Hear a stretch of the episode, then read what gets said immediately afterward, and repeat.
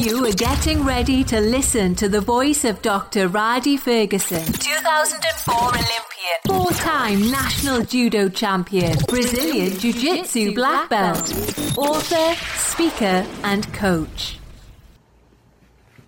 Good morning. This is Dr. Ferguson, and I would like to speak with you about something that you may you may possibly be missing. Uh, something that we got at Howard University, something that wasn't as clear to me um, as it is now. Because I have a, a daughter, I am more in tune to some of the things that I was taught before. Sometimes you, you, you receive a thing, or sometimes you receive a word, or sometimes you receive words or a piece of education that lies dormant in the psyche, dormant in the mind, dormant in your mental context, and it's not woken up uh, until a period of time comes for the, the moment of enlightening. Uh, I had a I had a daughter seven years ago. My daughter's name is Rhadi Ferguson, and from that time, I've had uh, friends like Michelle Arrington, uh, Social McKnight, um, Ingle Willis, um, and of course my wife, who has who have hipped me to what we call rape culture or the or the dominant culture of males that I wasn't really akin to. So, well, that I was basically akin to but wasn't aware of.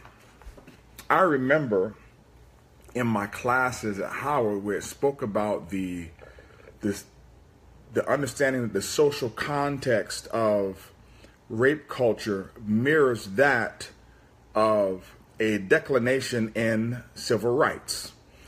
And I was looking through my, my library and I, I stumbled upon my book that I have, um, Angela Davis, on women, race, and class. And if you can indulge me for a moment, I would like like to read a few paragraphs to you so that you can see how it is important for males in society to understand that when there's a rise in rape culture, that there's a decline in our civil rights, and to look at how these two things are married, to understand that rape culture is so pervasive and it permeates the fabric of our society so much that it's not only people who are end up getting raped or women who end up getting or, or men in the minority, some who end up getting raped, but it is the voices of the people who end up getting raped. So your voice is raped, your stance is raped. Even to the point where I read a post today where somebody said about the the protesters in Charlotte, they said, well, if the counter protesters would have never showed up and allowed those people to protest peacefully, then nothing would have happened. To the point where I told her, I said, well, I said, just think about that. That's like you saying, well, the problem is, is that if if this woman stops bothering the rapist and stops being a tattletale and just lets the rapist, rapist do his business, then there will be no problem with rape. It's like when people say, stop talking about racism, and that it, it will go away. So if you indulge me for a moment to please show you the link between the two things, the linking between rape culture and the declination of civil rights over a period of time. I'm going to briefly read from Angela Davis's book on women, race, and class.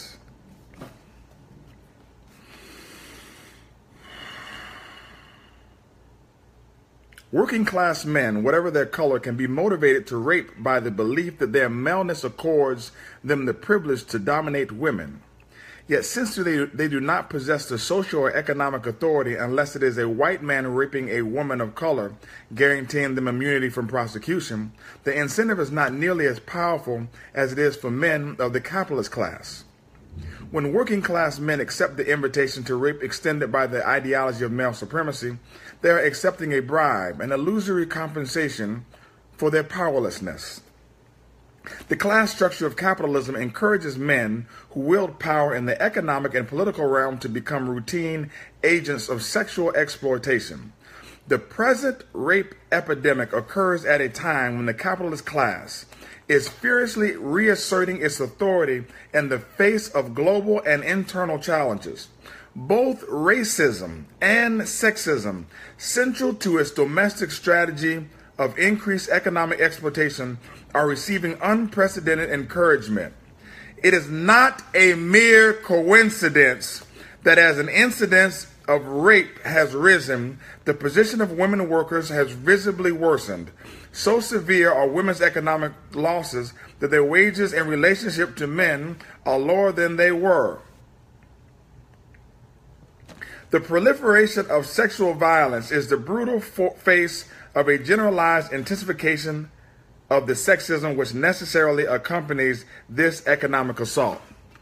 Following a pattern of established racism, the attack on women mirrors the deteriorating situation of workers of color and the rising influence of racism in the judicial system, the educational institutions, and in the government's posture of studied neglect toward black people and people of color. The most dramatic sign of the dangerous resurgence of racism is the new visibility of the Ku Klux Klan and the related epidemic of violent assaults on blacks, Chicanos, Puerto Ricans, and Native Americans.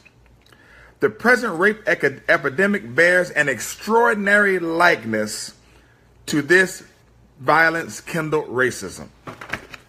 Women, Race, and Class by Angela Davis. Anytime that you see a rise, as we've seen in rape culture, and you see this push towards capitalism with a decrease or an or increase in the decline of morality or moral behavior, you will also see the decline of civil rights.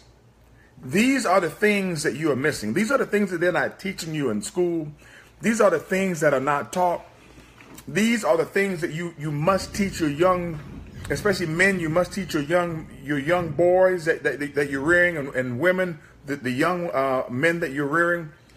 This this culture, okay, this, this culture that that runs, they run in tandem with each other. The rape culture and the decline of civil rights run in tandem with each other. And what happens is males get tricked especially black males, get get tricked into this this this white supremacist thought conceptual framework. Understand that white supremacy is a conceptual framework. I operate under white supremacy. You operate under white supremacy. Your neighbors operate under white supremacy. You are a white supremacist. I'm a white supremacist. We are white supremacists by default. Just like when you're when you're white and you're in or you're the majority and you're in a white supremacist framework, if you don't do anything anti-racist, you are racist by default based upon the academic definition of of supremacy, of white supremacy, of privilege and racism. Just because you are racist by default does not mean that you're doing anything actively racist in order to do something actively bad against somebody. But if you operate up under the, under the conceptual framework which exists and you don't do anything anti-racist and you ride the conveyor belt of white supremacy and racism, then you are a white supremacist and you are a racist. That doesn't mean you did anything bad.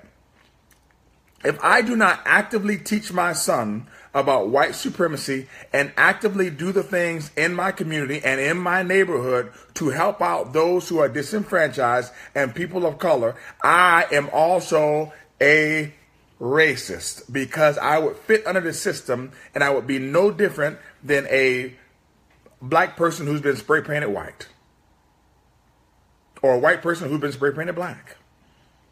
Your, your behavior will dictate who and what you are. One of, listen, one of my good friends, Sensei Surge out of Rhode Island, absolutely fantastic dude. One of the most anti racist people that I've seen. Why? because he goes against the conveyor belt in terms of his behavior to do things that are contradictory to society because that is what needs to be done when you know that you operate in a, in a conceptual framework which is supremacist. The things that you really have to pay attention to, that you really must pay attention to, I don't care what sector you're in in terms of work or what sport you're in. I'm in the sport of judo. You have to pay attention to you have to pay attention to what is your sub societal norms, meaning the subgroup that you're in. Whatever group that you're in, it has its own societal norms to it. Those people who those people who get to dictate what the societal norms are of the group are the people who dictate the rules. Those people who dictate the rules, those people structure the framework.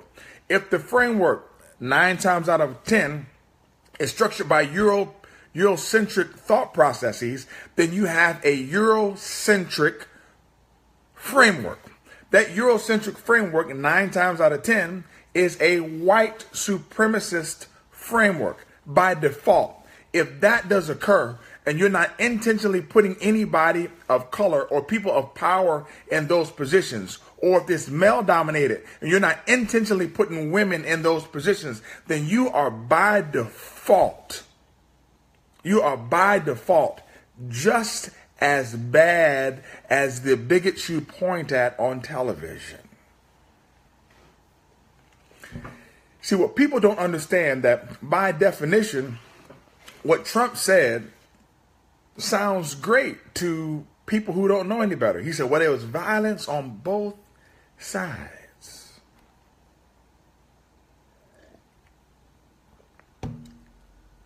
So, when when the people were protesting in the in the 60s and they were hit with the water hose and the dogs, what was there violence on both sides?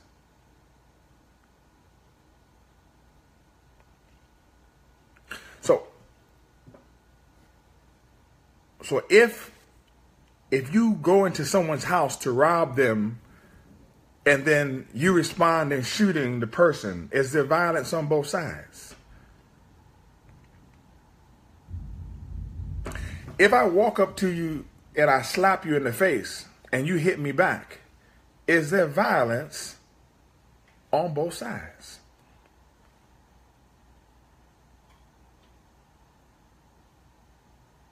If I grab you and I spit in your face, and then you hit me back, is there violence on both sides? If you're Jewish and I walk up into your in, in, into your area when you're around some of your Jewish friends, and I and I spew anti-Semitic things, and I and I and I throw stuff on the floor, and I slap somebody in the face, and I pull a yarmulke off the floor and I throw it on the ground and I stump on it. Is there violence on both sides if you react? See, the, the problem is, and it's always like this, is that we want to attack the response, but we don't want to deal with the stimulus. The stimulus brings about the response. And I think that what Donald Trump is missing, and a lot of white folks are missing, and you should get this particular point, is that there's a there's an undergirding that has been that has been it has been inflamed. It has been inflamed. It is it has been inflamed and it has made people believe that they are empowered to do things that they are not empowered to do. You can get a permit all you like and you could walk around as much as you like with a flag and a and you could do you could do that you could do that stuff as much as you like. When people feel like you are threatening their livelihood or you're threatening their, their way of being or their existence, they are going to push back. Now let me let me address this because I've heard some of you ignoramuses say this. You've said, I don't agree with any extremist group like the KKK or Black Lives Matter, listen very carefully. If you are saying anything so stupid, It means that you don't read, that you don't understand history, and you don't understand the his historical context of the Ku Klux Klan. Black Lives Matter, they have not hung anybody. They have not shot anybody. They don't have any jobs behind the scenes where they're, they're in hoods at one time and then out of hoods during the day, stopping people from from from moving up the economic ladder, stopping people from getting jobs, stopping people from from from eating, stopping people from making it home home in the evening. See, when when you think about things like affirmative action, you don't understand that affirmative action has had to be in place because there are people who who used to wear those hoods who are in offices that have stopped people from getting jobs. And then there are people who don't wear those hoods who have permeated the fabric of our society from having children, having friends, going to like churches, segregating themselves. And then they create a situation where if you don't allow people of color to come up through the ranks, they will color the whole place the way that they deem fit with their thought processes, with their way of life, with their basically they, they will rape everybody and make you lay down and like it. And for those of us who I don't, but for those of us who do who work a nine to five or eight to five, for the for the black folks who who are at a job and and and for you some of you white folks listen, I want you to understand what it's like because I have a I have a um I have one of my judo students who says she's in a class right now, in an African studies class. She's in an African studies class with with all black folks, and it's only like four or five white folks in there. She said she feels uncomfortable. I said, Well, what do you think it's like for black folks walking around all day? Hold on, let me let me read this comment. Good points, but unlawful, unjustified violence is not the same as lawful, justified violence. And I'm not talking civil rights here. Listen, I have no problem with you, Dr. Butts. Unlawful violence is, is unlawful. Mm-hmm. It's, it's unlawful. And let me tell you what's unlawful. Dr. Butts, if I haul off and I slap you in the face and I back up and I say, hey man, I, I mean you no threat, man. I just need I just need to slap the shit out of you. And you hit me back, that's unlawful violence. Your life was not being threatened. What you need to do is you need to take me to court and you need to press charges for assault. And you need to go through the appropriate channels and due process. That's what you would need to do. And anything outside of that would be what you call unlawful. What I'm telling you is that our our moral compass, or for some people, immoral compass, guides our behavior. And sometimes you don't have time to wait to right the particular wrong which is in front of you.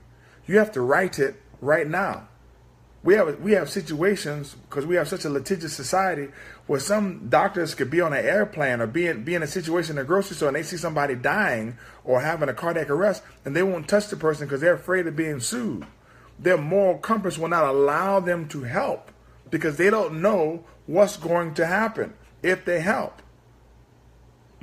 What I'm telling you is that there are certain times.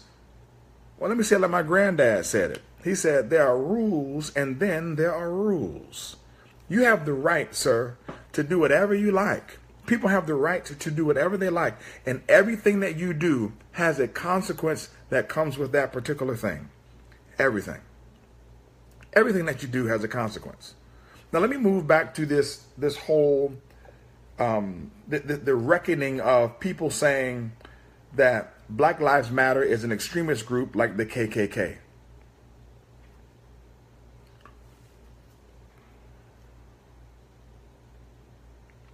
I'm going to need for some of you all, and I, I, I mean you no disrespect. I mean you no disrespect. And this is this is unfortunately this is black folks and white folks. I mean you no disrespect, but I had I had the I had the outstanding privilege, okay, to attend a historically black college. All right. And with that, I had the opportunity to to receive an education that allowed me to be retrained from the miseducation that I got when I was reading textbooks showing me black slaves laughing, dancing, and singing in a textbook like they were having a good time.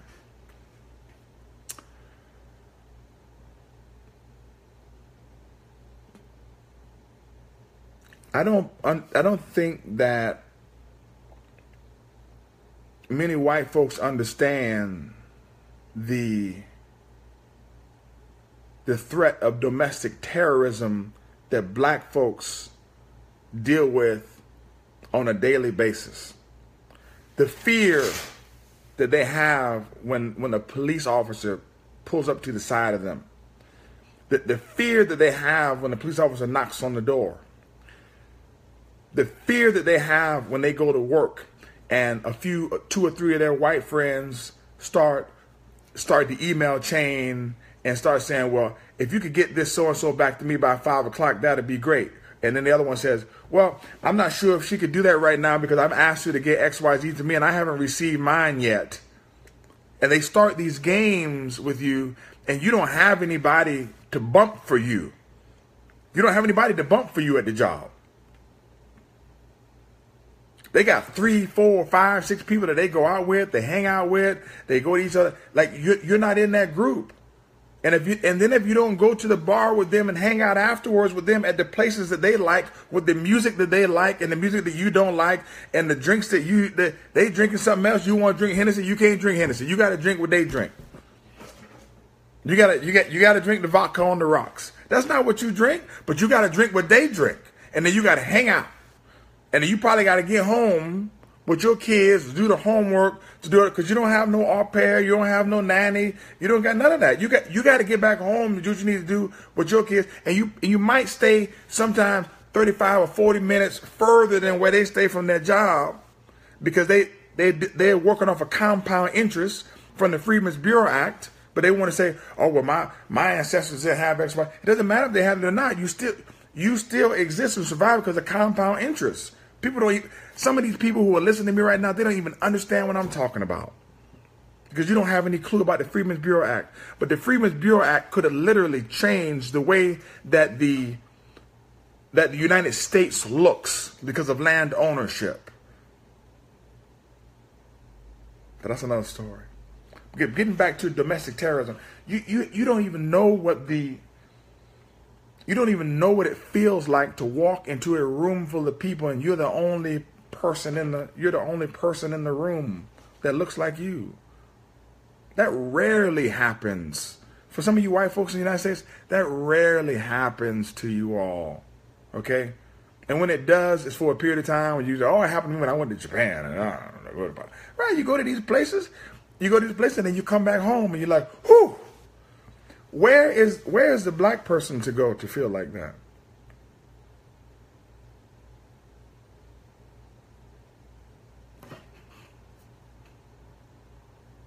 Where? Now let me let, let me let me go a little further. Let me answer this other question for you. Not, not let me answer the question. Let me let me let me tell you the, the facts. Black folks never wanted integration.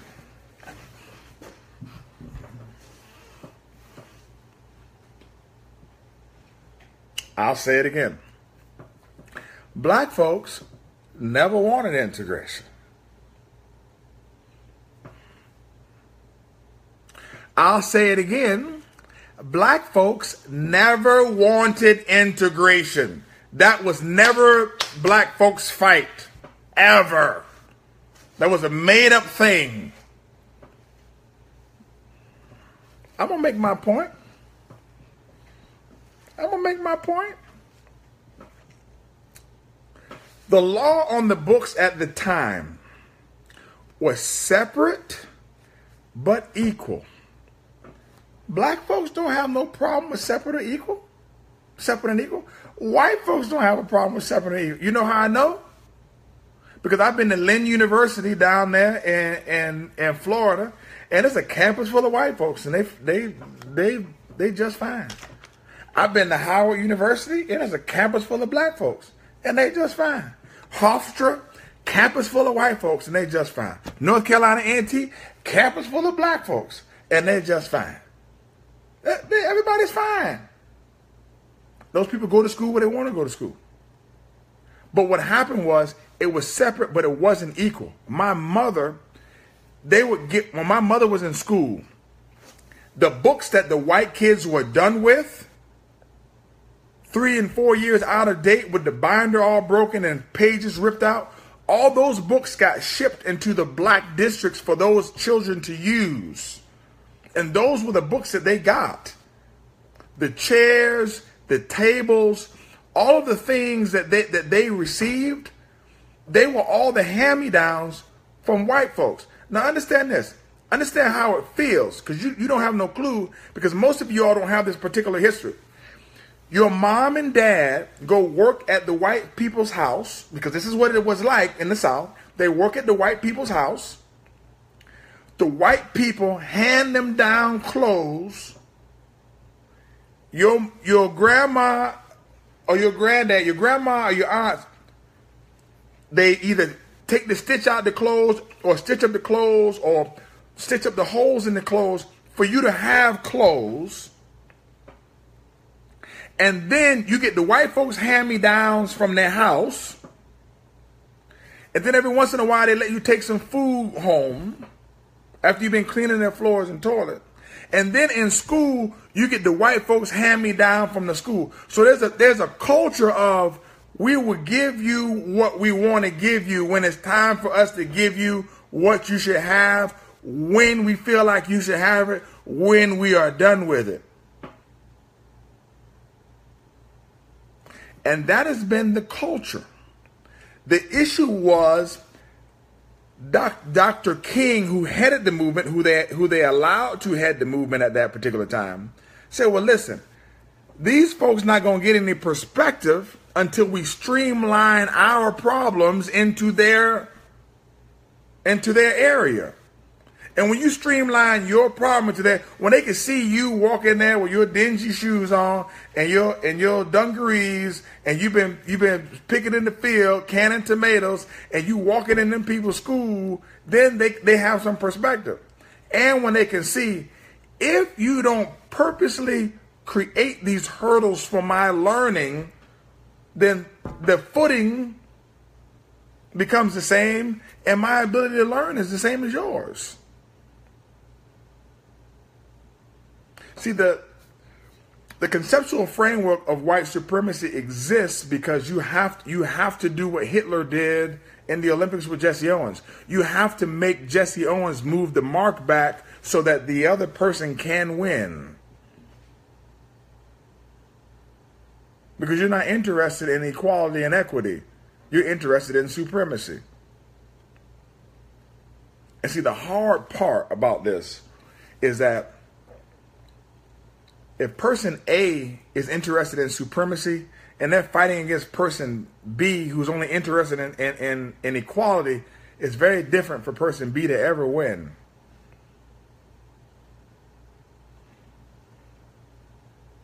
Because person person A is fighting for 100%. Person B is fighting for 50%. The math in and of itself will tell you that the fight will, will allow them to end up around 75%.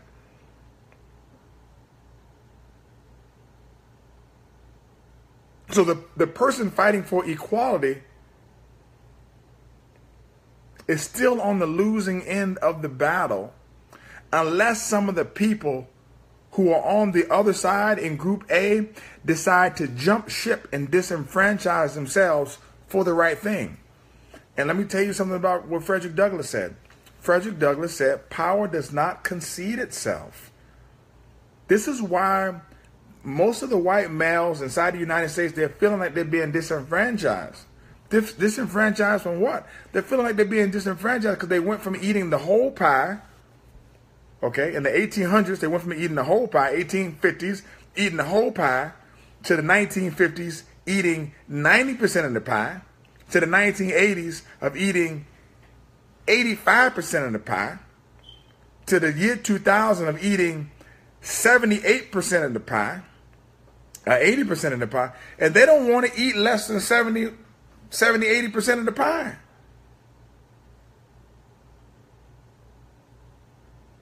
Nobody's stealing anything from them. Most of the stuff that they got, they didn't earn anyway. Most of most of the listen, most of the wealth okay, the the wealth that was passed down in the United States from white folks, most of the wealth was not earned anyway. Jeez, my people, they, they, they earned it. No, they did not earn it. What are you talking about? They did not earn it.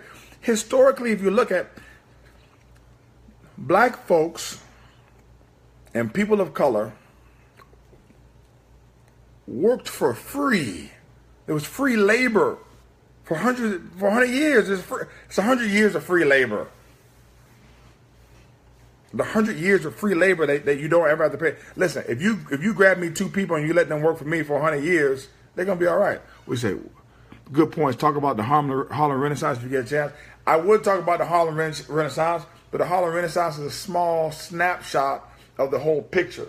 And what happens is, Dr. Butts, if you talk about the Harlem Renaissance, then what happens is people think that, they, that the Harlem Renaissance equates with everything that has happened in the United States. And they get a false read on what was going on in the United States based upon the few good things that were happening in Harlem. So, although I could talk about the Harlem Renaissance, it doesn't fit within this particular discussion. So, I've talked about the how rape culture permeates our society and runs in tandem with a lack of civil rights. All right. I also talked about extremist groups and how the KKK doesn't it's, it's, not even in the same league as Black Lives Matter and Antifa. Those people have not killed anybody, hung anybody, threatened people, caused people of color to live under under physical and emotional terrorism. And then we talked about how how Donald Trump and the society in and of itself has created this undergirding which has people believing that they can speak to other people a certain way. And let me close with this. I believe in Jesus. I'm a God dude, all the way around and twice on Sunday. But if you walk up on me talking shit, I'm going to punch you in your motherfucking mouth. Have a great day. Take that with you.